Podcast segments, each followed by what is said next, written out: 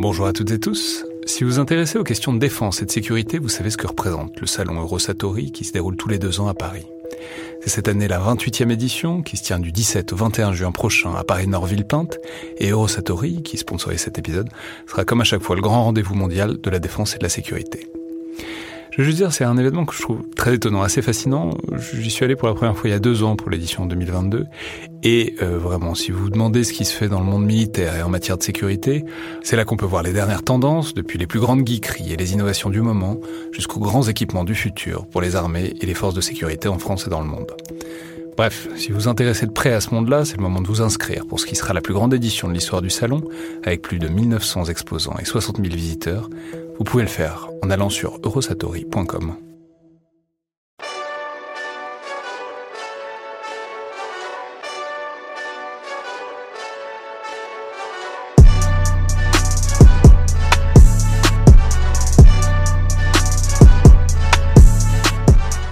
toutes et tous et bienvenue dans le Collimateur, le podcast de l'Institut de recherche stratégique de l'école militaire, l'IRSEM, consacré aux questions de défense et aux conflits armés.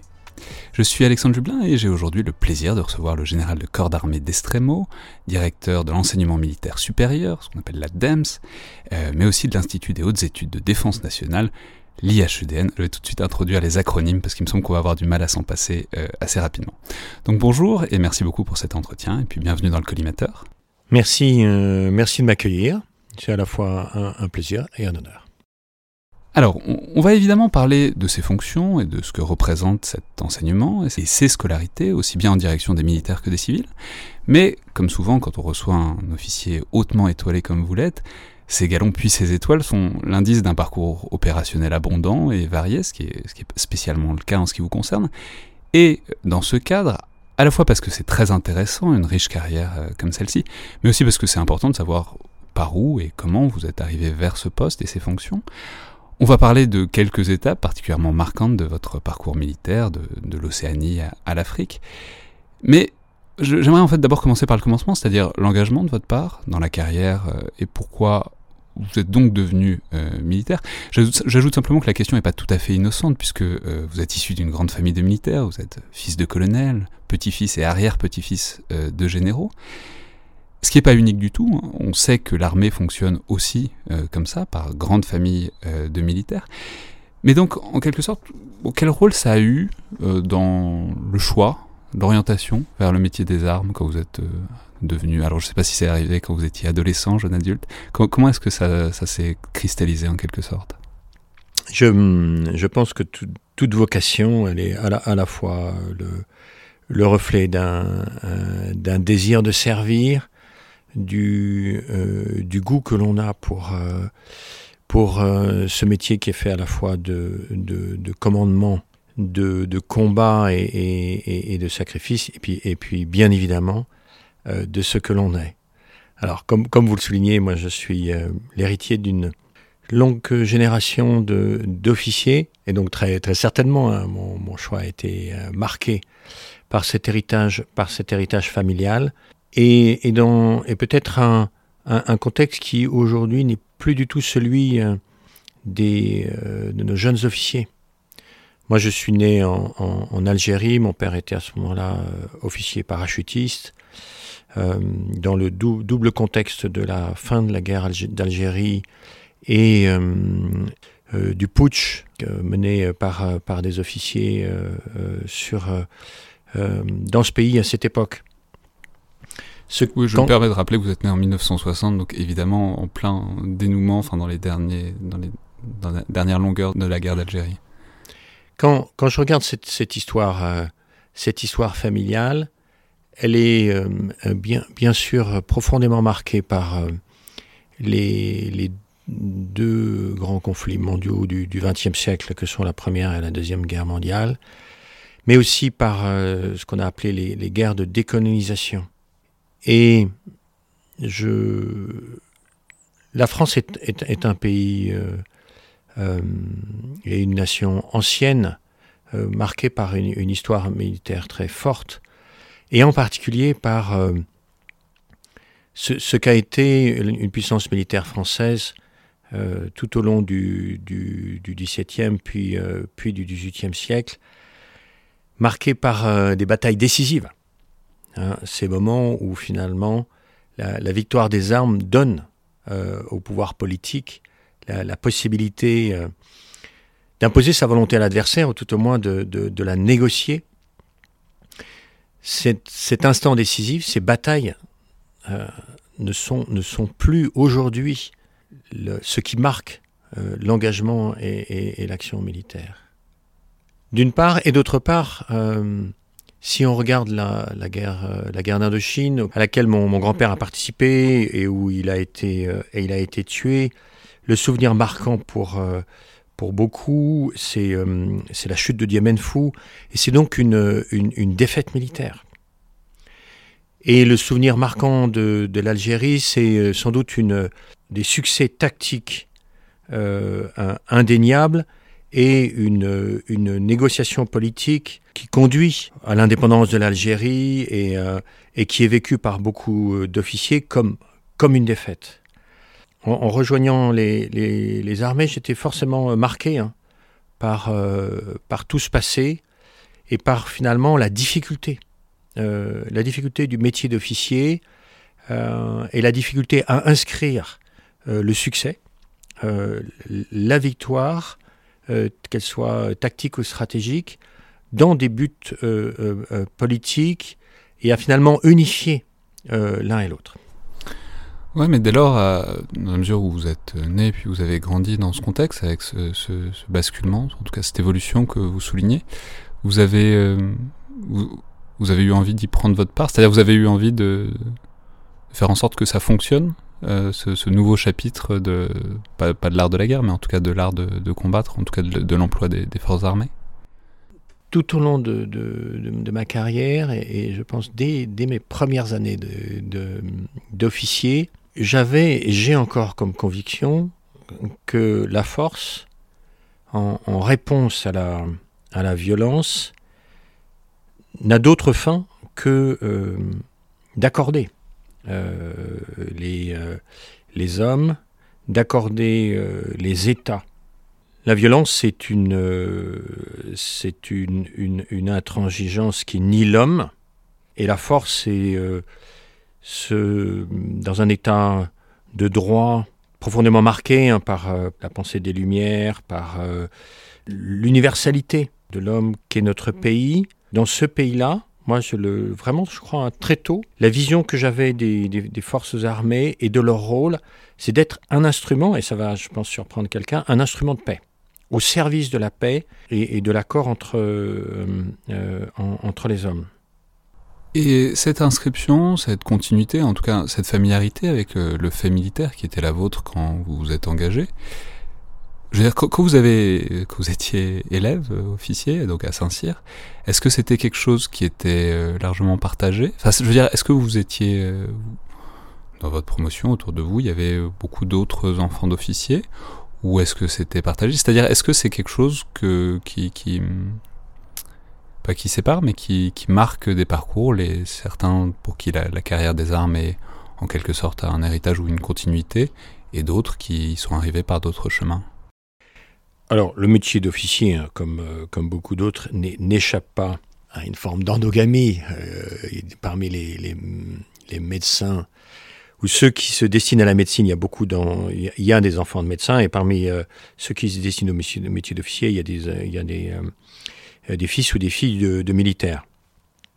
C'est vrai que quand on, quand on rejoint l'école spéciale militaire de Saint-Cyr et, qu'on appartient à une, famille euh, d'officiers, on, connaît beaucoup de, codes, on connaît même l'organisation, le, fonctionnement, les usages, ce qui peut être rend, mais j'en suis pas complètement sûr. L'entrée dans les armées plus facile.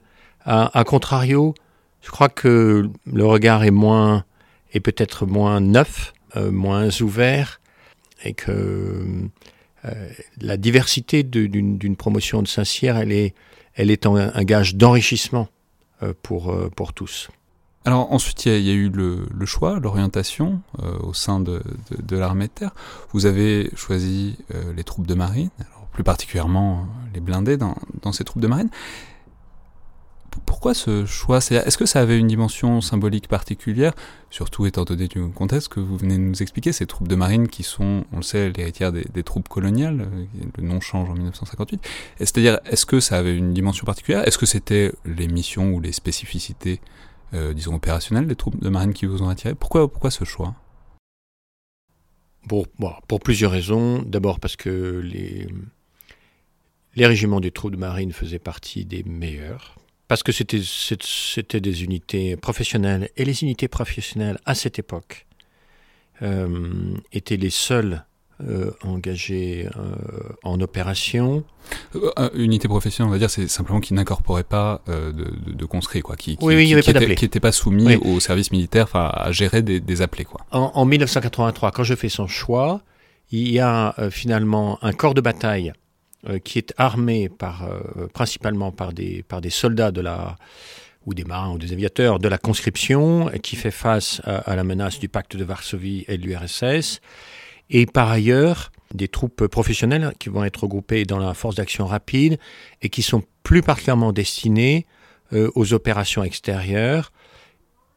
Et à cette époque, les, théâtres d'opération sont le Tchad et le Liban. Et donc quand je fais ce choix, c'est euh, le choix à la fois euh, de, régiments prestigieux et, euh, et, professionnels, et en même temps d'un départ en opération. Et au sein de ces troupes de marine, pourquoi les blindés Pourquoi la, enfin, du coup la cavalerie en fait? Puisqu'on le sait, les, les, blindés sont, ont gardé le nom de la cavalerie. Alors, pour deux raisons. Euh, au-delà des, au-delà des troupes donc euh, de, la, de la coloniale, qui est son, qui est son nom de, tradition, j'ai fait le, choix du régiment d'infanterie char de marine parce que c'était un, régiment blindé et parce que c'était un régiment extrêmement euh, prestigieux.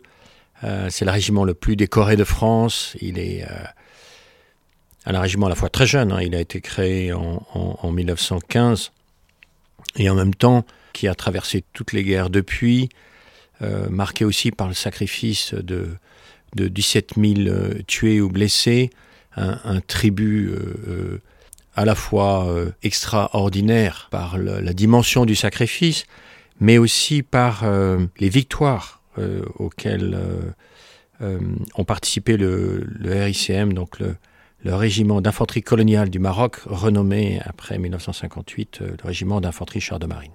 Un régiment prestigieux, et dont d'ailleurs j'avais rencontré un, représentant, puisque mon capitaine à Saint-Cyr, et je pense que c'est comme, ça, que j'ai découvert le RICM, était euh, originaire de, de, de, ces régiments, mon commandant de compagnie.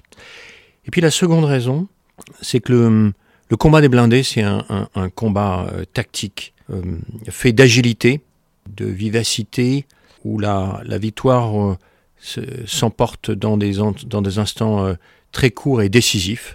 Et, et cette forme de combat m'intéressait tout particulièrement. Alors ensuite, évidemment, on va pas pouvoir passer en revue 35 ans de carrière entièrement par, par le menu, et je vais simplement mentionner que certaines de vos, certains de vos premiers déploiements étaient sur des théâtres africains, donc à la sortie de Saint-Cyr en, en 84. Mais une étape particulièrement marquante, enfin je suppose, j'imagine sans peine, euh, a lieu en, Nouvelle-Calédonie puisque euh, vous avez pris part à l'événement euh, de la prise d'otage sur l'île d'Ouvéa entre les deux tours de, l'élection présidentielle de 1988. Alors je, vais peut-être résumer à très grands traits l'affaire et je vous laisserai le soin, le soin d'affiner. Mais globalement, il s'agit simplement de rappeler, puisque c'est loin maintenant, que tout ça découle de l'attaque d'une gendarmerie sur l'île d'Ouvéa par des indépendantistes kanaks qui euh, tuent 5 gendarmes et prennent en otage 26 autres. Alors ensuite c'est un peu compliqué, seul un des deux groupes reste pris en otage, l'autre est libéré, mais il faut retrouver euh, le groupe pris en otage. Et c'est là que vous entrez en scène, puisque évidemment vous n'êtes pas gendarme, mais vous êtes en poste dans la région et sur l'île, et c'est vous, guidé évidemment par des Mélanésiens, qui situez la grotte où se trouvent les otages, et euh, juste après avoir transmis l'information, vous êtes vous-même pris en otage pendant 9 jours, euh, jusqu'à l'opération Victor qui aboutit à la libération des otages et euh, à la mort de la majorité des preneurs d'otages. Donc je ne vais pas revenir sur le fond de l'affaire ou sur la question de l'indépendance calédonienne, etc. D'abord parce qu'elle est encore relativement brûlante, et ensuite parce que c'est pas le propos. Mais comment est-ce que vous conservez ça, cette chose qui intervient tout au début de votre carrière militaire? Plus particulièrement, en fait, c'est la question du, risque euh, qui m'intéresse, au, sens où évidemment on sait que les militaires s'engagent au péril de leur vie, si nécessaire, mais vous, vous avez été quand même placé dans une position très particulière par rapport au danger, euh, au sens où une prise d'otage, c'est pas un engagement ou une bataille classique, euh, c'est pas un combat de blindés dont on parlait à l'instant, dans la mesure où, ben voilà, on est soumis quand même aux intentions et euh, à la liberté des, preneurs d'otages. Donc, comment est-ce que à la fois vous avez vécu ça par rapport à votre fonction et aux raisons qui vous ont poussé à être militaire, et ensuite comment est-ce que vous l'avez euh, conservé, disons, dans votre parcours? Alors cette, cette expérience euh, euh, calédonienne et en particulier euh, ma présence sur l'île d'Ouvéa pendant, pendant les événements et puis ensuite ma, ma participation au, à, à, la négociation sont, sont des, des, événements extrêmement, extrêmement marquants. Si, j'avais à les, décrire en un mot, cette expérience, c'est celle du lien entre euh, l'action militaire, l'emploi, l'emploi de la force et le but politique. Je vais l'exprimer différemment. L'enjeu en Nouvelle-Calédonie, à, cette époque, était de faciliter, d'accompagner une réconciliation entre les communautés, communautés qui étaient euh, profondément divisées, et l'absence de projets politiques partagés entre ces communautés. À UVA, euh, comme officier. juste, excusez-moi, mais on peut rappeler que ça intervient quelque temps après un premier référendum d'autodétermination où la réponse avait été plutôt non, enfin même avait été majoritairement non, donc euh, on était dans un contexte où une majorité des habitants de Calédonie avaient voté non à l'indépendance, et c'est dans ce contexte qu'a eu la radicalisation, radicalisation, en tout cas a eu l'enchaînement euh, qui a abouti à la prise d'otage d'Ouvéa. Oui, il y avait une, revendication euh, très forte et, euh, la prise d'otage à OVA, elle voulait accélérer le processus d'indépendance. C'était vraiment le souhait, la revendication principale de, ceux qui avaient imaginé et conduit, et conduit la prise d'otage. Dans cette, ce que je peux pas dire d'opération, mais en tout cas dans cette mission, je l'avais abordée exactement comme comme j'avais fait en, Afrique. Ma tout premier engagement opérationnel était au, Tchad, euh, au, sud du Tibesti. Et je me souviens très bien, le premier livre que j'avais acheté, c'était pas un manuel de tactique sur l'emploi des forces blindées euh, dans le désert, c'était un, livre aux éditions de l'Armatan sur les Toubous. Partons du principe que euh, dans ces pays divisé euh, par des, conflits internes violents, un accord politique entre les partis négocié euh, et l'action militaire pour le faciliter forcément nécessitait euh, de comprendre, de comprendre l'autre. En d'autres termes, je trouvais que c'était des... La première démarche, c'était d'avoir un regard décentré, un regard, un, regard qui, avec toutes les limites de ce qui était possible, parce que le temps à chaque fois que j'avais été assez court, un regard capable d'intégrer la culture, la pensée euh, de nos adversaires. Et dans le contexte de la Nouvelle-Calédonie, ce qui nous séparait, séparait des concitoyens français, d'origine euh, différente, mais des citoyens français. Et je me, je me souviens très bien d'avoir euh, très, très longuement étudié à peu près tous les principaux livres qui essayaient de, comprendre et de décrire les racines de la, crise calédonienne, mais aussi euh, le fonctionnement euh, euh, de la société mélanésienne, avec un point qui me paraissait tout à fait important, c'est l'enjeu, l'enjeu de la terre. Les, Kanaks, dans leur histoire, ont, tiré d'abord leurs ressources de la terre et de la mer, et c'est bien autour de la terre que, se sont noués beaucoup des conflits qui ont séparé historiquement les différentes populations de la, Nouvelle-Calédonie. Donc j'avais pris beaucoup de temps pour essayer de comprendre comment les, euh, la société traditionnelle kanak se gouvernait, quelle était la place des autorités coutumières, comment la jeunesse mélanésienne appréhendait cette, euh, la, coutume, comment elle, vivait avec cette coutume et finalement, quelles étaient les revendications politiques, euh, sociales, économiques euh, des différents mouvements, mouvements kanak et comment nous, représentants de, de l'État, force, force de gendarmerie de, de, ou, ou armée, nous pouvions faciliter le rapprochement des uns, des uns et des autres. J'avais donc comme zone de, déploiement l'île d'Ouvéa. J'y avais été euh, à de très, très nombreuses reprises et j'avais noué des liens étroits avec, avec tous, avec ceux qui étaient plus proches du maintien euh, dans, dans la République, avec ceux qui étaient plutôt favorables à une indépendance euh, de la Nouvelle-Calédonie. Et lorsqu'il y a eu cette, cette prise d'otage, ces liens m'ont conduit à être, à être choisi par, euh, par les, des représentants euh, du village où nous étions et, des, et des, des, tribus autour comme un, négociateur. Et c'est la raison pour laquelle, finalement, après qu'il m'ait proposé de, faire cela, j'obtiens euh, bien, évidemment l'accord du, général qui commande l'opération. Et, et donc, je vais à la rencontre des, preneurs d'otages pour, euh, pour négocier une issue euh, pacifique à, une, crise euh, qui était particulièrement violente. Hein. Vous avez rappelé à la fois, à la fois les morts et, et puis aussi, il faut se souvenir du contexte électoral français et, et, du contexte calédonien qui, depuis de nombreuses années, était, était très chargé d'incompréhension et de, et de violence. Et cette euh, position, enfin, je veux dire, c'est c'est pas votre cœur de métier quand même, négociateur. Euh, et puis en, otage encore moins après. Euh, même si bon, il y a eu un moment où c'est devenu très actif au moment de la, libération et vous avez pris part à l'action d'une certaine manière. Mais le, c'est-à-dire comment est-ce que comment est-ce que vous avez eu comment est-ce que vous avez eu l'impression d'être militaire au fond de cette grotte? Alors, d'abord, négociateur, c'est un métier.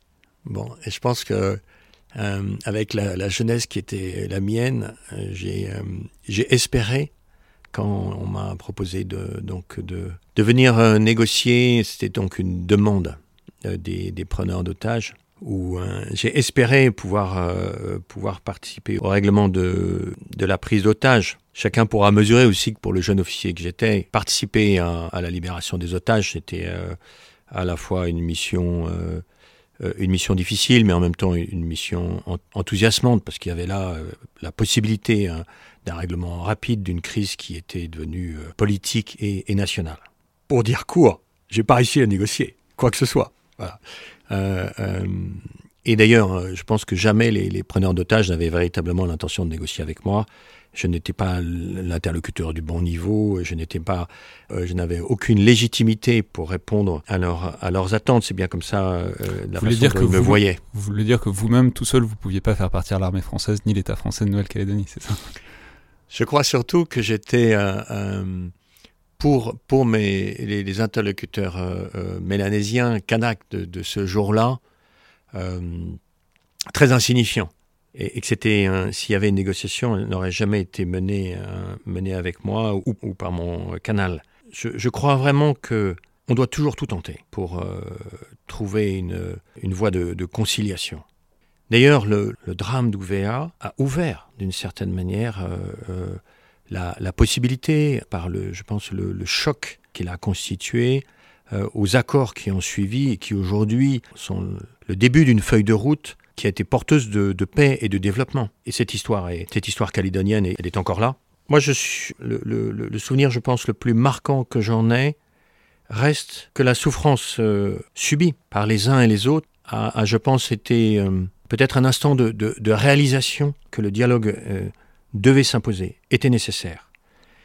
Et si ce sacrifice a eu, a eu cette, vertu, il n'y trouve pas son sens. le sacrifice n'a pas de sens en soi. Mais en tout cas, il aura, contribué à l'histoire de, ce pays, et comme vous l'avez compris, auquel je suis, attaché et, euh, auquel je souhaite de trouver euh, des, des, voies d'écoute et d'entente euh, réciproque.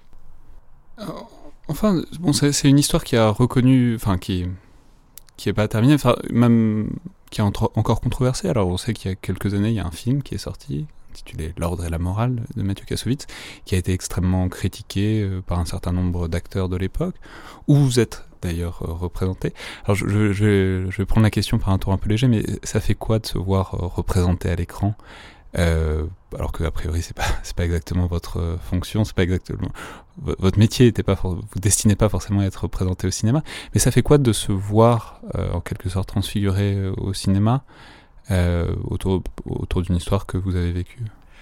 Alors pour l'anecdote, celui qui joue mon rôle, c'est le fils d'un de mes amis. Le, le, film L'ordre et la morale a suscité énormément de débats.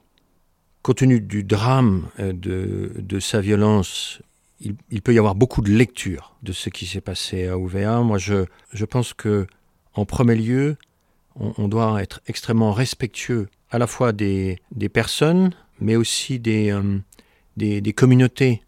Et, une, interprétation euh, de, l'histoire euh, de la Nouvelle-Calédonie, de cet événement aussi proche dans le temps, est un exercice extrêmement difficile. Et donc, on a là, à travers ce film, une lecture des événements ce n'est pas la mienne. D'ailleurs, euh, on m'a jamais euh, interrogé pour savoir euh, quelles étaient mes opinions ou mes, sentiments sur ce sujet.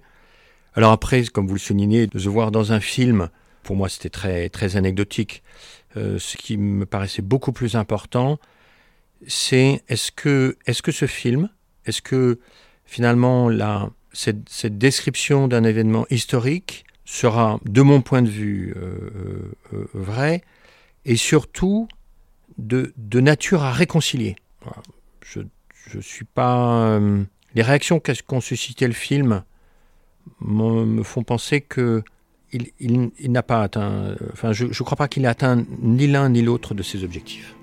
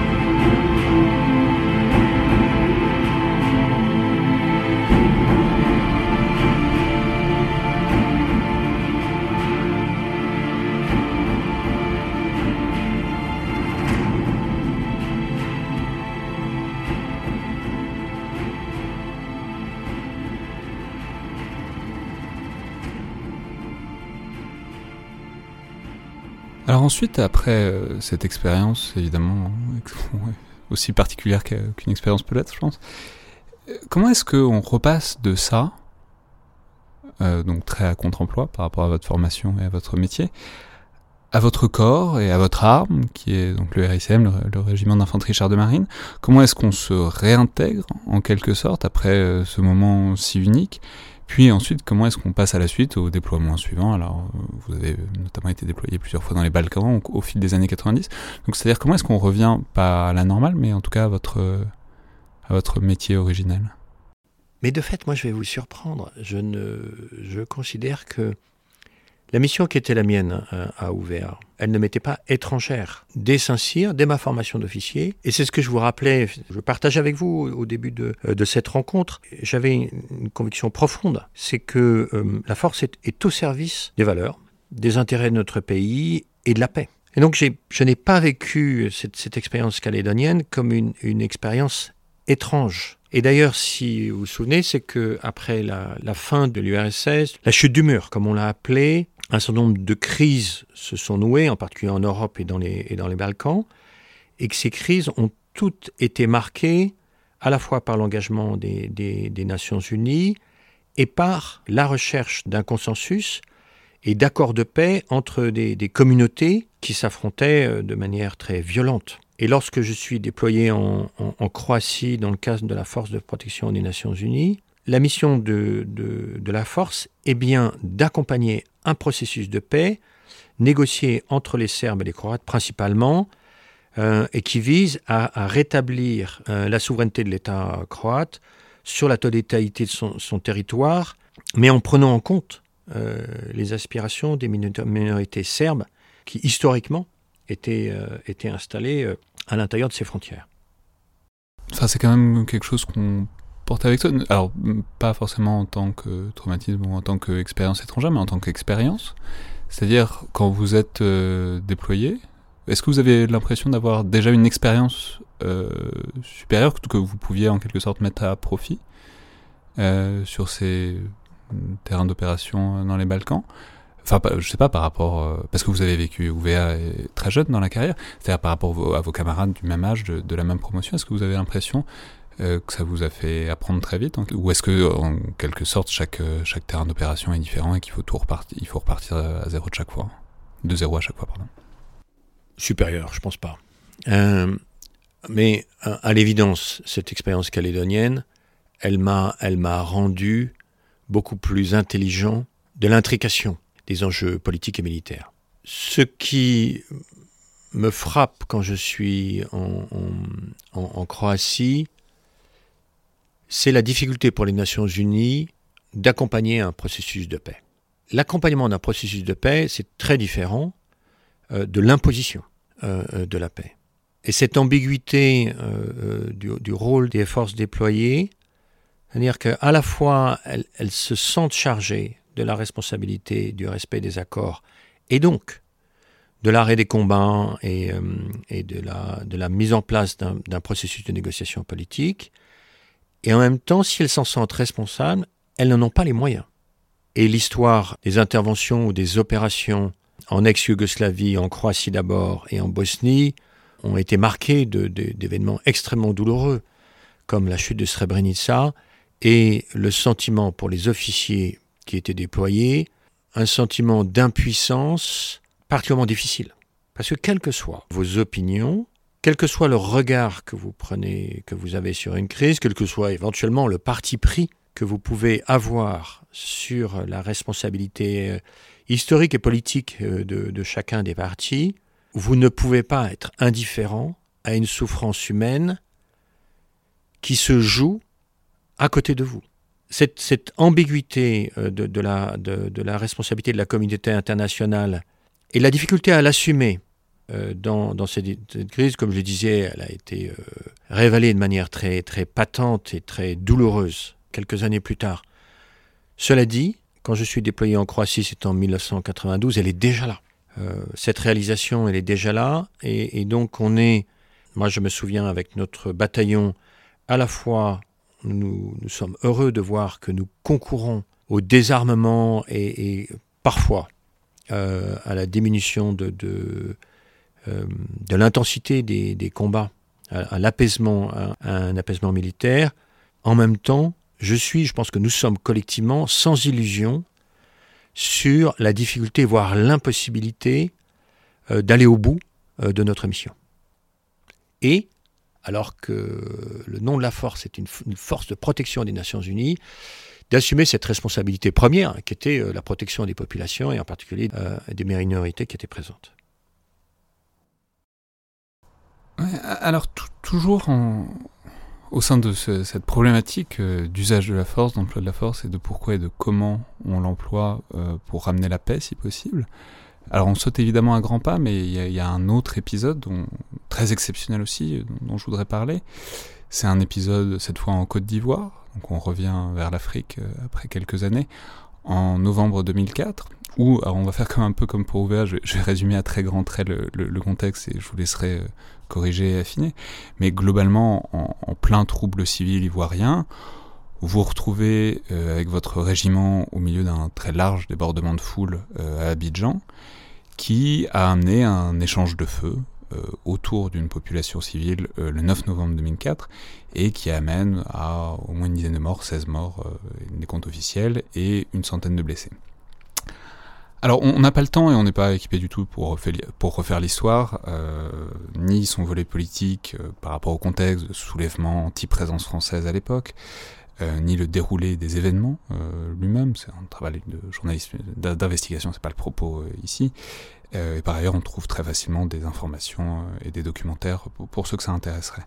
Mais le problème que ça pose, c'est quand même celui de l'usage de la force, notamment de la force militaire, face ou autour euh, de civils, ce qui est une problématique alors que vous aviez déjà connue, mais qui est une problématique par ailleurs inhérente au déploiement en milieu urbain, euh, nécessairement. Et on voit euh, très bien le problème à la fois sur les images d'époque, et en même temps c'est quelque chose sur lequel vous vous êtes exprimé après, c'est que vous, êtes, vous étiez à la tête du régiment d'infanterie de chars de marine, vous avez des blindés, pas des équipements de CRS, et euh, bah voilà, c'est un des problèmes de euh, ne pas être équipé pour euh, gérer des populations civiles quand c'est elles qui se retrouvent en face. Donc, peut-être quel enseignement tactique est-ce que vous tirez de cet épisode, en quelque sorte? Alors, peut-être, je crois qu'il y a un élément de, de, contexte qui est très, très important à rappeler, c'est celui de la contingence. En d'autres termes, se trouve à Abidjan dans la capitale économique de la Côte d'Ivoire, des, ressortissants européens et nationaux, nombreux, menacés, et euh, la France, l'État, a une obligation de les, protéger. Et c'est pour ça que je parle de contingence, c'est que ceux qui sont euh, les, seuls et immédiatement disponibles sont les, forces armées françaises déployées dans le, cadre des, accords euh, de paix entre les différents partis ivoiriens et des, et des, résolutions des Nations Unies qui ont, euh, qui ont fait suite. En d'autres termes, notre pays, le, président de la République, utilise les moyens qu'il a à sa disposition pour euh, protéger nos, ressortissants et, et, cette obligation fondamentale de l'État. On peut ajouter aussi, soit dit en passant, qu'il y avait aussi un contexte militaire beaucoup plus musclé, qui est que votre régiment, votre groupe, groupement tactique interarmé, s'était fait bombarder euh, quelques, jours euh, quelques jours avant, et il y avait eu des blessés. C'est-à-dire, on n'était pas que dans un contexte très général de maintien de l'ordre, il y avait aussi des vrais affrontements militaires. Euh. Oui, non, mais c'est vrai que les, événements et les, mouvements de foule et les menaces qui pèsent sur les ressortissants français font suite euh, à la reprise des combats euh, dans le centre du pays et, euh, aux affrontements entre, d'un côté, les forces armées nationales de Côte d'Ivoire et puis les forces nouvelles hein, qui sont donc les, protagonistes militaires de la crise hein, à ce moment-là. Et le, les, à la fois les forces des Nations Unies et les forces françaises se trouvent engagé dans, dans, ce conflit. Mais je ne ferai pas de lien euh, entre deux, missions qui sont très différentes. La, mission que pouvait avoir euh, mon, régiment et le, et groupement tactique de soutien euh, des forces des Nations Unies, mission qui s'inscrit dans le cadre des, résolutions des Nations Unies et d'une gouvernance mondiale, si je peux l'appeler comme ça, de la mission de protection de nos ressortissants, qui est une mission nationale euh, décidée par le président euh, de la République pour faire face à la brutalité et à l'ampleur des événements euh, qui menacent nos concitoyens. Et en fait, le, défi à ce moment-là pour, pour les armées françaises, pour plus, plus simplement pour l'unité que je commande, est un défi de tous les conflits, c'est celui de la proportionnalité. Parce que c'est ce qui fonde finalement pour moi, c'est un, principe qui, fonde beaucoup euh, de ce qui est, euh, de ce qui est inscrit dans le droit euh, des conflits armés. Cette question de la proportionnalité, elle est très importante et elle contribue très fortement à la légitimité de l'emploi de la force. Ce qui est sans doute difficile à comprendre pour ceux qui n'ont jamais vécu ce type de situation, c'est à quel point un mouvement de foule peut paraître et est effectivement dans la réalité euh. Et donc, euh, à, quel moment l'unité que je commandais, les ressortissants que je protégeais, justifiaient d'employer la force pour, euh, pour se protéger. Ce que je veux simplement redire, je l'avais d'ailleurs annoncé, bien sûr, dans un interview que j'avais répondu à, des journaux, le groupement, lorsqu'il a été menacé d'être submergé par la foule à l'hôtel Ivoire, n'a jamais utilisé euh, ces armes euh, et des armes de, guerre contre la foule. Il y a eu un tir d'intimidation qui a conduit à des mouvements de foule extrêmement rapides, extrêmement, extrêmement brutaux, euh, face à une foule très nombreuse et qui était enfermée dans un espace probablement très étroit, ce qui a conduit au, au, décès de certains des manifestants. Mais ensuite, comment est-ce que ça se Comment est-ce qu'on gère ça, même par rapport à votre euh, régiment C'est-à-dire, bon, il y a eu euh, tir d'intimidation, etc. Il y a eu ensuite des échanges de feu. Euh, alors, il y en a certains qui, viennent, venaient probablement de la foule. Il y a eu des blessés par balle. il, reste qu'il y a eu une opération qui a abouti à des morts civiles. Et évidemment, les militaires sont pas là pour ça. jamais. Donc, comment est-ce qu'on gère, même après, au sein du régiment, cette expérience-là, une fois qu'on est sorti du feu de l'action? Euh, comment est-ce que euh, on gère sa troupe, comment est-ce qu'on gère ses hommes pour faire en sorte que cette expérience-là soit pas traumatique, qu'on puisse continuer à aller de l'avant? Le, groupement, il est, doublement marqué. Il est marqué par euh, les frappes qui ont eu lieu dans le Nord, où des, avions des forces armées nationales de Côte d'Ivoire ont tiré des roquettes et tué un nombre très important et blessé un nombre très important euh, de marsouins. Puis ensuite de la, de riposte française euh, et de la décision du président de la République de, de neutraliser euh, l'aviation ivoirienne qui, avait, été responsable de, de, cette attaque. Et puis d'autre part, mais justement de, des événements qui ont marqué euh, donc le départ de l'hôtel Ivoire et euh, de ces tirs d'intermédiation avec, euh, avec la foule. Je, je n'ai jamais entendu, je n'ai jamais perçu chez mes subordonnés un doute sur la légitimité de ce qu'ils avaient pu faire. Que ce soit à Abidjan pour protéger les ressortissants ou euh, euh, à Boaké et, euh, et à Yamoussoukro pour répliquer à, cette, à cette attaque à cette attaque des, des avions de, des Fancy. Il n'y a aucun sentiment de culpabilité? Non pas je, je, le sentiment d'un usage abusif de la force. Le groupement, il est surtout marqué par, ce que je peux presque dire, le traumatisme d'une attaque complètement imprévisible, euh, foudroyante, presque inacceptable, parce que nous étions là dans le cadre d'accords de paix euh, et, d'un État qui s'était engagé à respecter à la fois les, accords de paix, mais aussi euh, les, forces que nous appelons les forces impartiales, donc à la fois les forces des Nations Unies et, les, forces françaises qui les appuyaient. Il y a donc là un sentiment d'injustice et un besoin de réparation qui est très fort. De la part de vos marsouins Oui, de la part des marsouins. Et, tout le monde peut le comprendre. Et, ces blessures, je crois, sur ce théâtre comme sur d'autres théâtres, ne peuvent se, refermer qu'avec la réponse du sens. En d'autres termes, les militaires, par leur statut, mais aussi par leur engagement et leurs convictions et leurs convictions personnelles, sont prêts au sacrifice pour euh, le succès des armes de notre pays, la réussite des missions, la victoire. Si j'en prends un mot, euh, un mot qui marque euh, les engagements militaires et les, batailles.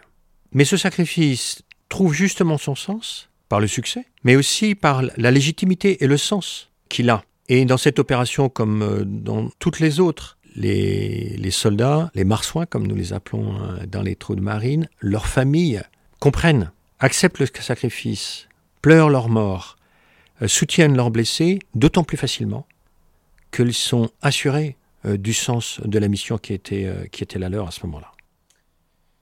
Mais ensuite, du point de vue euh, du commandement, si on reprend euh, cet échaînement, alors on a bien compris que l'attaque euh, aérienne était imprévisible, que ensuite la réplique était, était logique, dans une certaine mesure en tout cas, du point de vue politique. Si on reprend ces événements autour de l'hôtel Ivoire, c'est-à-dire, est-ce que, est-ce que vous avez l'impression que ça s'est passé? Est-ce que vous refaites souvent cette journée dans votre tête? Ou est-ce qu'il faut, ou est-ce qu'il vaut mieux la laisser derrière du point de vue du commandement parce que ça s'est passé comme ça s'est passé? Est-ce que c'est quelque chose Est-ce que vous y repensez souvent? Moi, je, enfin, bon, je, vais vous donner pour le coup, je partageais une conviction personnelle. Je ne crois pas à, une idée qui serait qu'on peut euh, effacer de nos mémoires euh, ce qui s'est passé. Il y aurait même une forme d'indécence à, ne pas euh, porter la mémoire de tous ceux qui sont morts et qui ont été blessés dans ces journées-là. Alors si votre question elle est euh, comment, euh, comment euh, un soldat, un officier, le colonel que j'étais, le, plus jeune de mes marsouins, vit, vit pendant et vit après, intègre dans son histoire personnelle ces événements, je pense que d'abord chacun a sa propre réponse. Bien évidemment que moi je vous ai donné la réponse collective qui est la réaffirmation du sens. La réponse individuelle, elle est euh, forcément intime. Si, vous me permettez, moi je vais vous, je vais vous partager avec vous euh, ce qui a été euh, la mienne. À l'issue de ces événements, moi j'étais à la fois dans une conviction et une obligation. Une conviction que nous avions fait tout ce qui était possible pour abaisser le niveau de violence de, ces, de ces journées. Que nous avions été dans un emploi extrêmement raisonné et maîtrisé de la force, et que ceci avait probablement euh, euh, facilité euh, l'apaisement, des partis et, la fin des violences en Côte d'Ivoire dans, ces journées. Et d'autre part, une, obligation d'écoute et d'attention à tous ceux qui ont souffert. Encore aujourd'hui, moi je m'estime redevable, je m'estime solidaire de, des, des armées et de l'obligation qu'elles ont d'accompagner tous ceux qui ont souffert dans ces journées-là. Et moi, j'ai forcément, euh, bien évidemment, une pensée pour, euh, pour tous, mais en particulier pour, euh, dans la famille du régiment d'infanterie char de marine, pour les veuves de ceux, de ceux qui ont disparu, pour les blessés, notamment pour les plus grands blessés qui ont été profondément marqués dans leur chair, dans leur vie. Et il faudrait leur poser la question, bien sûr et ça serait à eux d'apporter cette réponse.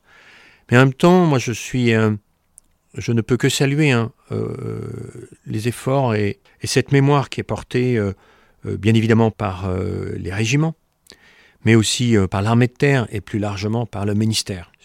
comme vous le disiez, c'est donc un souvenir marqué à la fois d'une conviction et d'un sentiment d'obligation.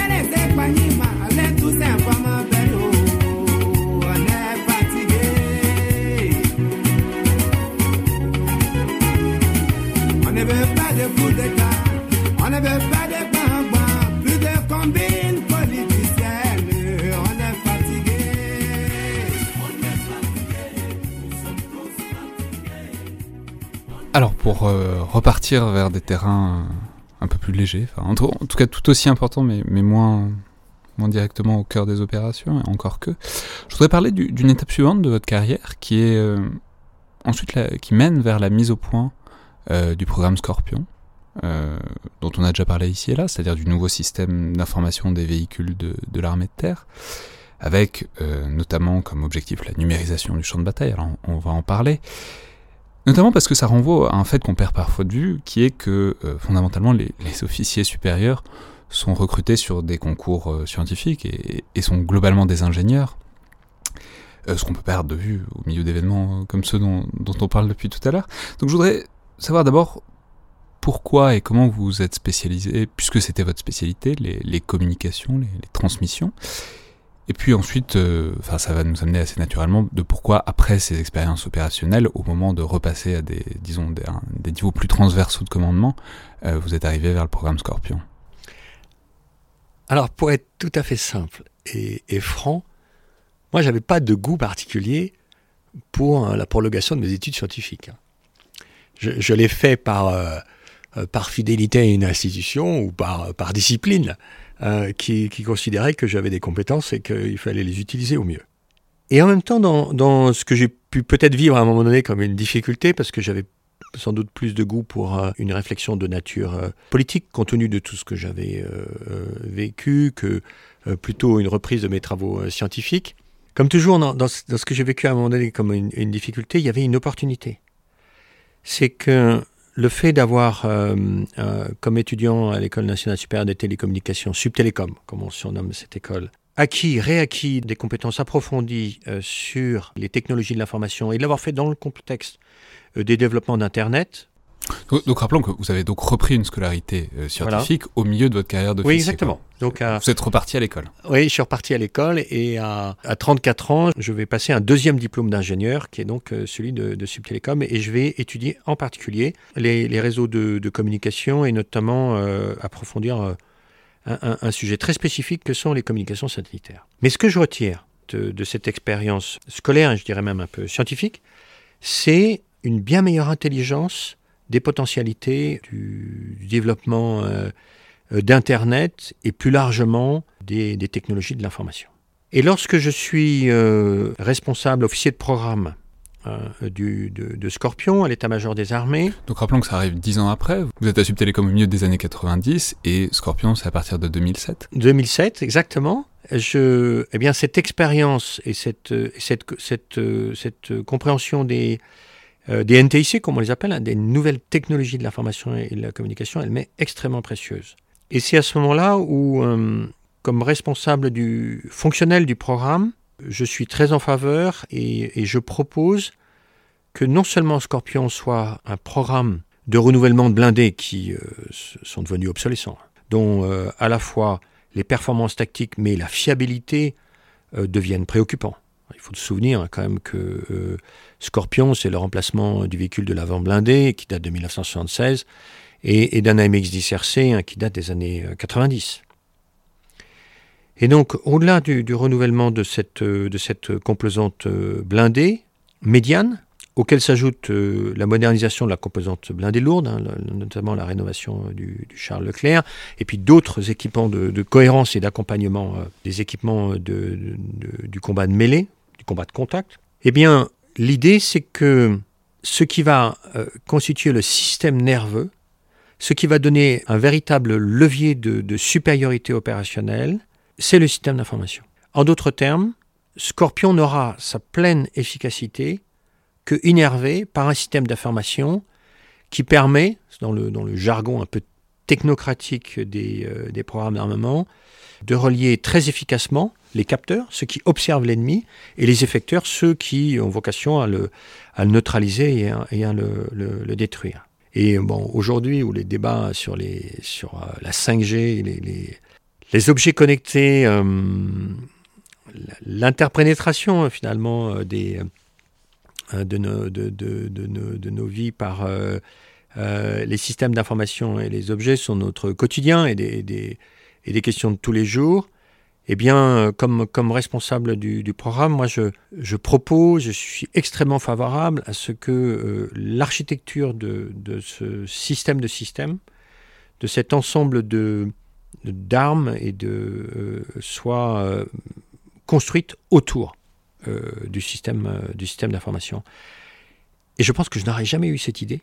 Je elle cette conviction n'aurait jamais été aussi forte si justement euh, l'armée de terre ne m'avait pas amené à, reprendre des études et à approfondir ces questions, à les mettre en œuvre aussi. Hein. J'avais été pendant deux ans, de 2002 à 2004, architecte des systèmes d'information de l'armée de terre, ce qui m'avait amené vraiment à avoir une, vision, une vision euh, euh, à la fois un peu stratégique, mais aussi très technique des enjeux des systèmes d'information. Mais alors du coup, ensuite, vous êtes parti vers d'autres fonctions d'état-major, comme c'est le, la, logique pour, pour les officiers de, haut rang. Mais dès lors, comment dire, en quelque sorte, vous n'êtes jamais servi de Scorpion? Euh, je veux dire, avoir porté, avoir euh, imaginé, avoir aidé à développer, avoir dirigé le développement d'un service, surtout d'une architecture de système, et aujourd'hui on va en parler, mais vous dirigez l'enseignement militaire supérieur, est-ce qu'il n'y a pas une frustration à ne pas pouvoir euh, se servir de, l'outil dans lequel vous avez mis beaucoup de temps et d'énergie? Non, je n'ai aucune, aucune frustration. Vraiment, vraiment aucune. C'est le métier de, ceux qui sont euh, dans les postes de, responsabilité euh, des armées de concevoir et de, rassembler les, moyens nécessaires à la, modernisation des armées. Et bien évidemment, cette modernisation, compte tenu de la durée nécessaire, elle est, pour euh, les armées de demain et pas pour les, armées d'aujourd'hui. Mais j'ai profité de votre question pour, dire qu'en fait, le commandement militaire, il a une responsabilité fondamentale, c'est euh, d'aider le chef d'état-major des armées, et bien sûr euh, ceux qui l'entourent en premier chef, les chefs d'état-major, à assumer une double responsabilité. Une responsabilité de conseiller du gouvernement, fondamentale, dès l'instant où, dans notre Constitution, et peut-être plus largement dans, une démocratie, les armées exécutent avec discipline la volonté et la décision euh, politique, et que cette décision et cette volonté politique, elle est d'autant plus euh, fondée qu'elle a pu bénéficier du, conseil, des conseils euh, du commandement militaire, et en particulier et en premier lieu du chef d'état-major des, armées. Donc une responsabilité de, de, conseil et une responsabilité de mise en œuvre de la force, donc de commandement opérationnel des forces, pour le succès des armes, pour le succès des armes de la France. Et donc le commandement militaire, il a cette, euh, responsabilité extrêmement lourde de proposer euh, euh, au gouvernement, au chef des armées, au, chef de l'État, les meilleures conditions pour moderniser, préparer les, forces, les forces armées au combat et être assuré de leur morale. Et donc tout ce que j'ai fait et, a commencé par, Scorpion au sein, comme, comme officier, comme d'abord comme colonel et, et, ensuite comme officier général au sein de l'état-major des armées, était bien mobilisé autour de cette, de cette responsabilité première. Et moi, ce que je peux très simplement partager, c'est que c'est pas uniquement une conviction personnelle. Moi, je suis frappé de voir que le commandement militaire est profondément imprégné de cette responsabilité et qu'en fait, il, l'apporte avec d'autant plus de conviction et de et, de, dire, et de professionnalisme que nous avons tous été en opération et que nous avons, nous avons donc vécu euh, dans notre esprit et pour certains dans notre, dans notre corps le, défi, l'enjeu euh, de mettre euh, à disposition de nos forces les moyens les plus adaptés aux missions, de leur assurer finalement une supériorité opérationnelle au niveau tactique, au niveau opératif et stratégique qui, qui assure le, succès, le succès des armes. Donc je n'avais, je n'ai eu aucun regret hein, de ne pas un jour utiliser ces matériels. J'avais par contre euh, un sentiment de, de devoir vis-à-vis des plus jeunes générations de leur garantir les moyens d'être prêts et équipés pour, on peut y des mots un peu graves, hein, euh, euh, défendre et, protéger nos concitoyens, qui est quand même une, responsabilité première de l'État et, bien évidemment euh, des forces armées.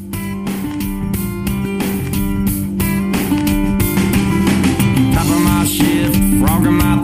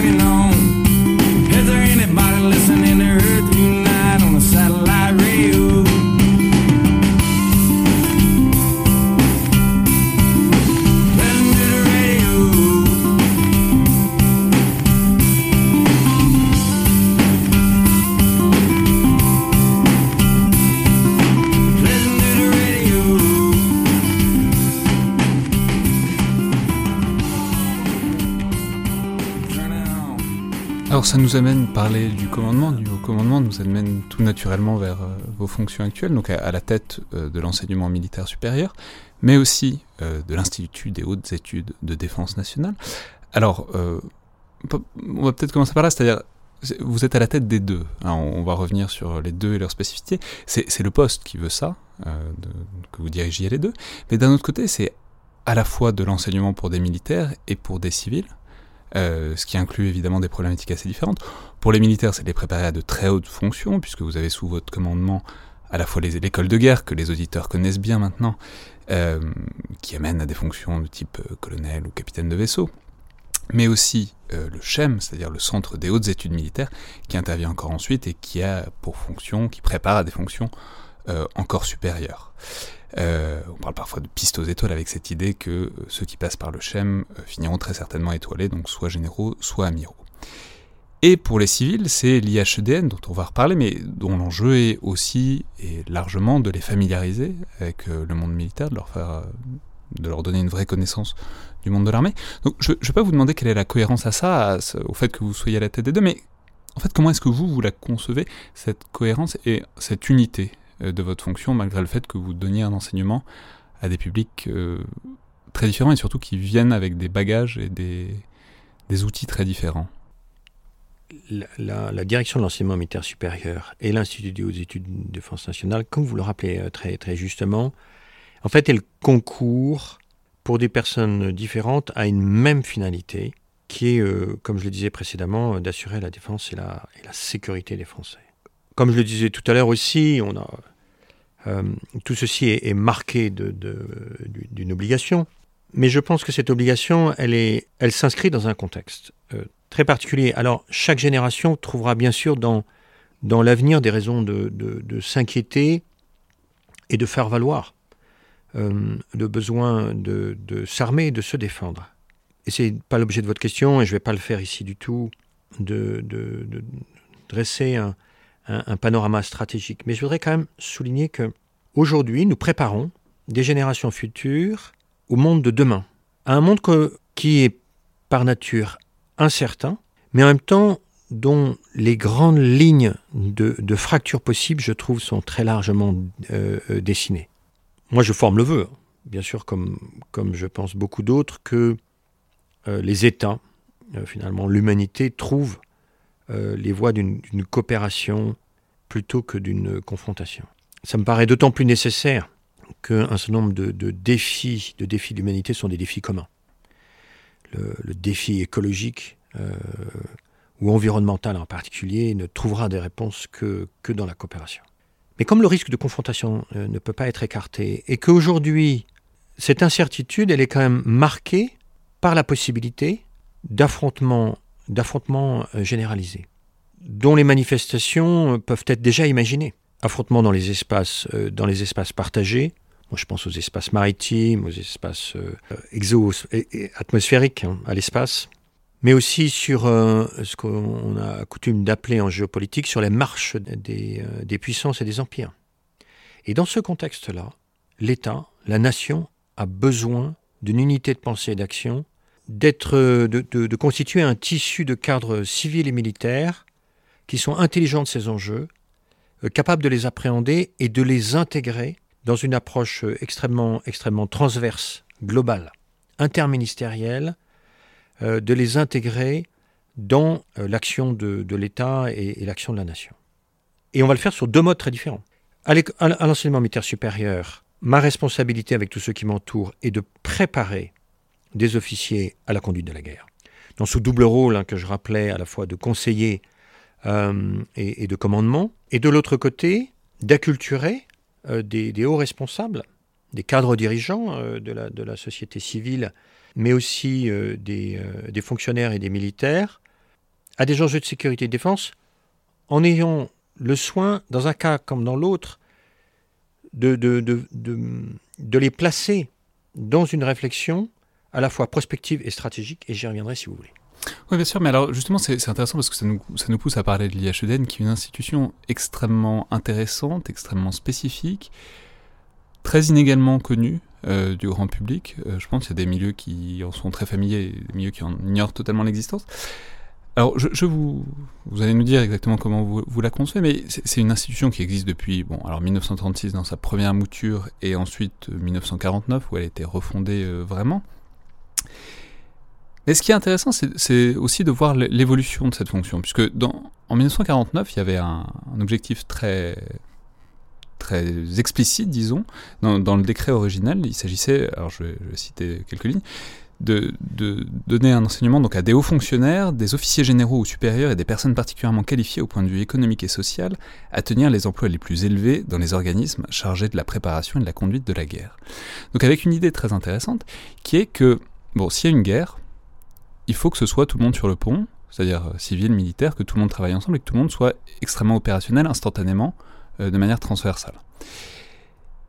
De fait, l'objectif a un peu évolué de l'IHEDN. Vous avez parlé d'acculturation, il semble que ce soit l'objectif assez explicite, de, en tout cas déjà familiariser, former des sortes de mini-communautés, mais qu'il y ait un objectif beaucoup moins direct qu'à euh, l'époque. Donc comment est-ce que vous percevez cette fonction aujourd'hui? Comment est-ce que, quel sens vous donnez, disons, à cette évolution?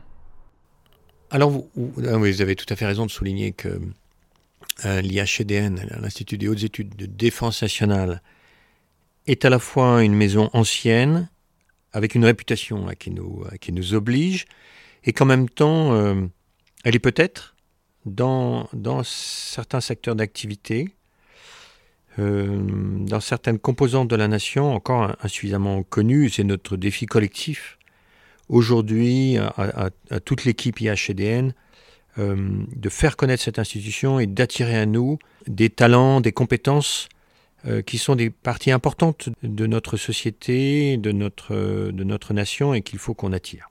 Alors, comme, comme toujours, hein, nous, sommes, nous portons des politiques publiques, un rôle de l'État et qui s'inscrit à la fois dans des missions permanentes, mais aussi un contexte. Le contexte de, de, l'après-deuxième guerre mondiale, c'est le, contexte d'un d'un monde qui va être marqué par la guerre froide, par euh, euh, une sorte de bipolarité euh, stratégique et un affrontement entre les États-Unis et l'URSS qui trouvera son, son dénouement en, 1989.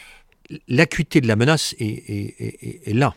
Ces années, elles vont être marquées par la crainte, euh, d'une part, euh, d'un retour à la guerre, jusqu'à son extrémité la plus extraordinaire, et, l'emploi, des armes nucléaires. Et, ce risque, il est, il est tellement important et, tellement lourd qu'il mobilise non seulement les Français, la France, mais, mais toute l'Alliance, et, qu'il marquera énormément toutes ces années. On comprend que dans ce contexte, on est souhaité disposer des moyens d'une défense globale. Mais je ne crois pas qu'aujourd'hui, ce besoin de défendre notre pays avec tous euh, soit différent. La perception euh, de la menace est, différente. Le fait qu'il n'y ait plus de menace d'une guerre d'envahissement aux, frontières immédiates de notre pays en a modifié euh, forcément la perception. Mais en même temps, je pense que je vais pas, voilà, je vais revenir un petit peu à, mes, à l'analyse liminaire là, que, que, je partage avec vous.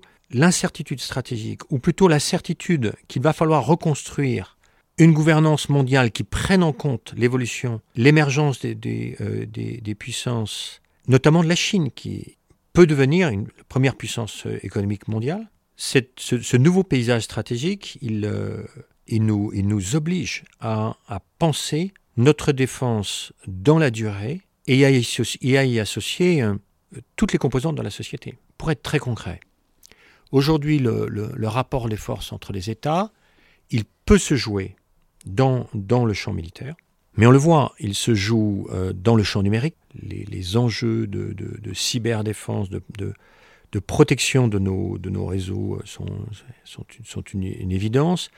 Il se joue dans, dans, dans le champ spatial, à la fois le fonctionnement de nos sociétés civiles, mais le fonctionnement de nos forces de sécurité et de défense est, euh, très étroitement aujourd'hui dépendant des, communications satellitaires euh, et des moyens d'observation euh, que, nous, que nous y avons déployés. Vous voyez, je pourrais multiplier les exemples, mais si je n'avais à, citer une, dimension qui aujourd'hui a, a, pris une prégnance particulière, c'est la dimension économique. Aujourd'hui, je suis frappé, et je pense que je ne suis pas le seul, de voir à quel point le rapport de force entre les États se joue dans le champ économique, à travers bien sûr euh, les normes, à travers euh, le, droit, à travers les, euh, les, prises de contrôle et de participation, non seulement de, sociétés, mais d'atouts, d'atouts commerciaux qui peuvent devenir des atouts stratégiques. Quand un, aéroport, un port est acquis par, par une nation étrangère, il y a là probablement un, un, partage ou, voyez un, un, mot un peu extrême, peut-être un, un, abandon partiel de souveraineté qui pose des questions euh, de sécurité et de défense et des questions, et des questions stratégiques beaucoup plus larges que l'enjeu strictement économique d'une participation dans une société euh, euh, dans une société portuaire ou aéroportuaire, pour citer cet exemple. Ouais, mais alors ensuite, dire, ce qui m'intéresse, ce que je voudrais vous demander, c'est comment c'est la logique qui préside à la sélection des gens qui sont là.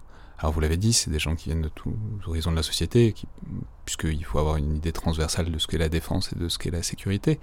Mais en fait, il y en a très peu, quand même, euh, des auditeurs de l'IHEDN. Alors on peut, il y a différents échelons, il y a, différentes sessions, il y a des sessions régionales, sessions nationales. quand même, à l'échelle de la société française, c'est extrêmement faible, les gens qui passent par l'IHEDN. Donc, ce qui m'intéresse, c'est en quelque sorte le, postulat qui est en dessous, celui que peut-être il y a des. Je ne veux pas les appeler des influenceurs, mais des, disons des relais d'influence, des personnes à des postes particulièrement stratégiques qu'il faut absolument familiariser, euh, et la manière dont vous. Comment dire Dont vous pensez que ça infuse ou pas, ou que c'est juste des, verrous qu'il faut, auxquels il faut donner une culture euh, militaire, une culture de la défense ou est-ce que vous pensez que ça fait partie, disons, d'un travail plus large, quelque sorte de familiarisation, d'acculturation de, de, la société française avec le fait militaire et sécuritaire? Alors, quand, quand, le président de la République, à la demande du Premier ministre, m'a nommé à la, à la tête de l'Institut, moi, les attentes du Premier ministre étaient très claires. Le Premier ministre considère, considérait que l'Institut des hautes études de défense nationale est un élément important pour accroître la, résilience et plus largement euh, la, la, résilience de notre nation et la cohésion de nos, je ne vais pas les qualifier de nos élites, ce mot serait très, très, très imparfait et, inadapté, mais des cadres dirigeants ou des, de, responsables euh, d'opinion, euh, d'influenceurs, comme vous le dites avec une, obligation euh, à, la fois de poursuivre cette mission et en même temps de moderniser cet institut pour, euh, pour vraiment qu'il s'inscrive euh, dans le contexte stratégique que je rappelais précédemment. Une double exigence, donc, de qualité des auditeurs et, de qualité de, de, la formation, d'une formation qui soit vraiment recentrée sur, sur nos missions premières, à la fois interministérielle, intersectorielle, internationale, comme, vous l'avez rappelé, très, très transverse. Et en même temps, l'idée n'est pas, de créer une sorte d'institut euh, euh, national universel. Comme toujours, il y a un, choix, de, dimensionnement qui est à la fois euh, d'équilibre, de cohérence entre la mission et les ressources qu'on veut lui attribuer. Et aujourd'hui, l'Institut a fait le choix d'une sélectivité. Et moi, je peux que m'en réjouir. C'est-à-dire qu'on a beaucoup de, responsables français qui souhaitent venir à, à, l'EHDN. Et aujourd'hui, donc, cette sélection, elle est, rendue difficile parce qu'on voudrait parfois en accueillir plus, compte tenu de, la de, la qualité de ceux qui veulent nous rejoindre, de leur, de talent et de leurs compétences. Mais non, ce que nous prenons la décision d'accueillir des auditeurs, nous le faisons finalement pour plusieurs raisons. Alors, d'abord parce qu'ils en ont euh, formulé le souhait. Ensuite, euh, parce ont, euh, ils présentent vraiment, au-delà de cet engagement, des, compétences, des, un, potentiel qui fera que ils pourront être demain utiles à notre nation. Mais alors juste pour l'incarner un peu, est-ce que vous pourriez nous donner des exemples pour ceux qui ne sont pas familiers de l'IHEDN Alors je précise qu'on peut consulter le journal officiel, puisque les auditeurs de l'IHEDN sont publiés au journal officiel. Mais enfin, les auditeurs vont peut-être pas tous le faire. Donc est-ce que vous pourriez nous donner des exemples de, disons, de fonctions que vous considérez stratégiques et de profils intéressants justement pour ça? Voilà, et, je, et donc je vais, je vais répondre tout de suite à votre question. Et, et donc à la fois euh, des auditeurs qui ont les qualités pour venir, mais aussi un équilibre entre les différentes composantes de la société. Alors, qui vient dans les sessions euh, nationales? Vous avez euh, des, représentants de l'État, des ministères, mais aussi euh, des d'organismes de l'État comme les plus prestigieux, le Conseil d'État, la, Cour des Tontes, mais aussi d'agences, je pense, oui, je, peux citer le CNES, je pourrais en, citer d'autres. Vous avez des représentants de l'État, vous avez des représentants de la, société euh, civile qui viennent des entreprises, mais aussi euh, du, monde, euh, du monde des médias, du, monde, du monde syndical. Et puis enfin, vous avez des, des, représentants de la nation à travers des parlementaires, donc des députés, des, des, sénateurs. Vous avez des représentants du monde des cultes. Vous voyez, à la fois le Premier ministre, et puis cette responsabilité portée par l'Institut, euh, euh, souhaitent que euh, les différentes composantes de la société puissent être là, parce qu'elles vont être capables de porter ensuite par aussi le croisement des regards, la possibilité que nous donnons à des mondes qui habituellement ne, se, rencontrent pas, ne se connaissent pas, de pouvoir se retrouver, échanger, réfléchir sur des enjeux de sécurité et de défense, et finalement tisser dans le temps euh, une communauté, une communauté d'auditeurs euh, intelligente de ces enjeux et qui, chacun à son niveau, contribuera, euh, contribuera à la défense de notre pays. mais justement, c'est aussi une partie très importante, enfin que les anciens auditeurs, dont les anciens auditeurs témoignent. en plus, c'est une idée qui est très présente dès le début, dès 1938, c'est l'idée d'esprit de 1936, pardon, c'est l'idée d'esprit de corps. Euh, alors on peut appeler ça esprit de corps, on peut appeler ça solidarité, on peut appeler ça lien, on peut appeler ça même réseau, etc. Mais du coup, enfin, comment est-ce que vous pondérez euh, l'intérêt de ces deux choses qui sont l'enseignement, le contenu de l'enseignement euh, qui est donné à l'IHEDN, et de l'autre côté, en quelque sorte, cette communauté d'auditeurs et d'anciens auditeurs, qui va continuer, enfin on peut l'espérer, j'imagine que c'est l'objectif, qui va continuer à, vivre et à se côtoyer, et peut-être, j'imagine, le, le, cas échéant, et en espérant que le cas n'échoue pas, euh, agir pour la défense nationale. Alors, vous avez tout à fait raison. C'est euh, quand un auditeur vient chez nous, il vient à la fois pour s'instruire, apprendre, mais aussi rencontrer. Et, les liens qui se nouent euh, à l'Institut, c'est euh, notre marque de fabrique hein, dans notre, sont vraiment des liens, durables qui créent un, sentiment de, solidarité et de confiance réciproque entre les auditeurs. Et ces liens vont perdurer. Et ils seront demain le, gage pour l'État d'une forme d'efficacité d'une capacité à relayer et à faire porter et à ces enjeux, mais aussi hein, très, concrètement comme une, crise comme celle que, traverse notre pays à travers euh, la pandémie du Covid-19, tous ceux qui se seront connus là et qui auront à agir et interagir ensemble eh bien, euh, le feront d'autant plus facilement qu'ils auront, auront noué des liens et, qu'ils seront en confiance et en ou en connaissance, tout au moins, les uns, avec les autres. Ça, je crois que c'est vraiment une, marque et une force de, l'Institut. Cette communauté que nous tissons, je pense qu'on doit progresser pour nos auditeurs internationaux. Autant nous le faisons très bien pour nos auditeurs nationaux, je crois qu'on doit progresser pour nos auditeurs internationaux parce que il faut le, il faut le rappeler, l'Institut a, finalement s'appuie sur euh, quatre piliers. Euh, des sessions nationales qui, euh, à, compter de, l'année prochaine, euh, seront une session nationale unique qui approfondira tout particulièrement cinq enjeux. La politique de défense, l'économie de défense, la cybersécurité et la souveraineté numérique, les enjeux de stratégie maritime et enfin la défense et la sécurité économique. Donc ça, c'est un premier pilier, une session nationale unique à partir de l'été 2021. Euh, Donc ça, rappelons, enfin, comme disait, c'est une centaine de personnes à peu près. 250. Ah, 250, voilà. Parce que oui, parce qu'elles vont être fusionnées. Mais sinon, les sessions nationales... C'est à peu près 250, euh, enfin, ça sera 250 personnes. Ensuite, euh, des sessions plus courte et, déployée sur l'ensemble du territoire, où là on va faire un, effort très important pour couvrir plus largement et plus régulièrement euh, l'ensemble du territoire à, deux niveaux, euh, des sessions régionales et puis des, cycles jeunes. Donc ça, vous avez là donc le, second et le troisième pilier, et puis enfin un quatrième et dernier pilier que, que sont les, sessions internationales où nous accueillons des auditeurs étrangers qui viennent découvrir deux choses, à la fois quelle est la politique, quelles sont quelle est la vision française des enjeux de sécurité et de défense, et puis en même temps, à nouveau, en rencontrer, nouer des liens avec des auditeurs étrangers.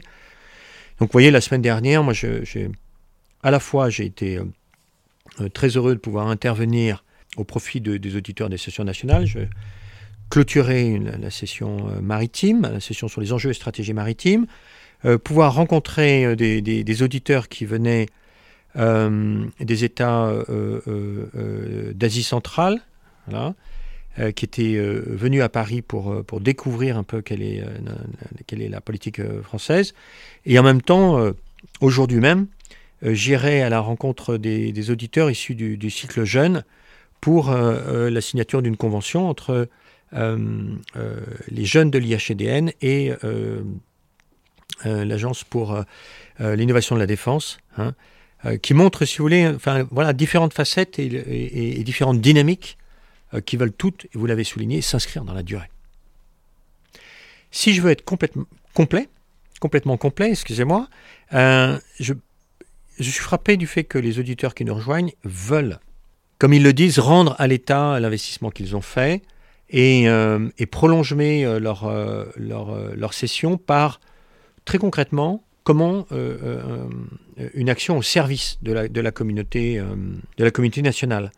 Et donc, nous, nous offrons la possibilité aux auditeurs de rejoindre la, réserve citoyenne de l'Institut, qui, dont la mission est de mettre à, disposition de, l'État ou d'autres organismes qui, concourent à la défense de notre pays, eh bien, les, les, les, compétences euh, de nos éditeurs, euh, euh, parce que nous, nous en avons, nous leur avons facilité leur accès à une réserve citoyenne et nous, sommes, nous avons cartographié et nous sommes capables de les fédérer dans des équipes projets.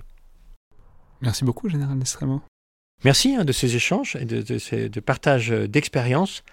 Et, et, si j'avais un, un, seul message pour tous les ceux qui écouteront cette, cette émission, c'est de euh, de leur proposer, venez euh, regarder, comprendre ce que l'Institut des hautes études de défense nationale euh, propose.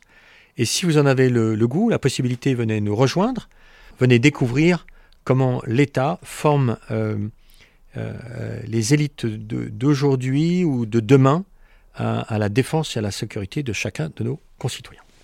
Et on peut ajouter que d'une manière générale, l'objectif de familiariser la société française, en tout cas un public euh, plus large et un public intéressé à, euh, aux enjeux de défense, l'idée d'avoir un endroit où on puisse en parler de manière ouverte et où on puisse se familiariser, et aussi évidemment ce qui dirige euh, la création et la conduite du podcast.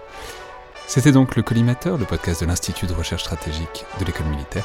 Je vous rappelle qu'évidemment, vous pouvez nous faire part de vos remarques et commentaires par mail ou sur les réseaux sociaux de l'IRSEM, qui sont toujours les bienvenus, comme vos notes et commentaires notamment sur iTunes, ce qui aide grandement à la visibilité du podcast. Merci à toutes et tous, et à la prochaine fois.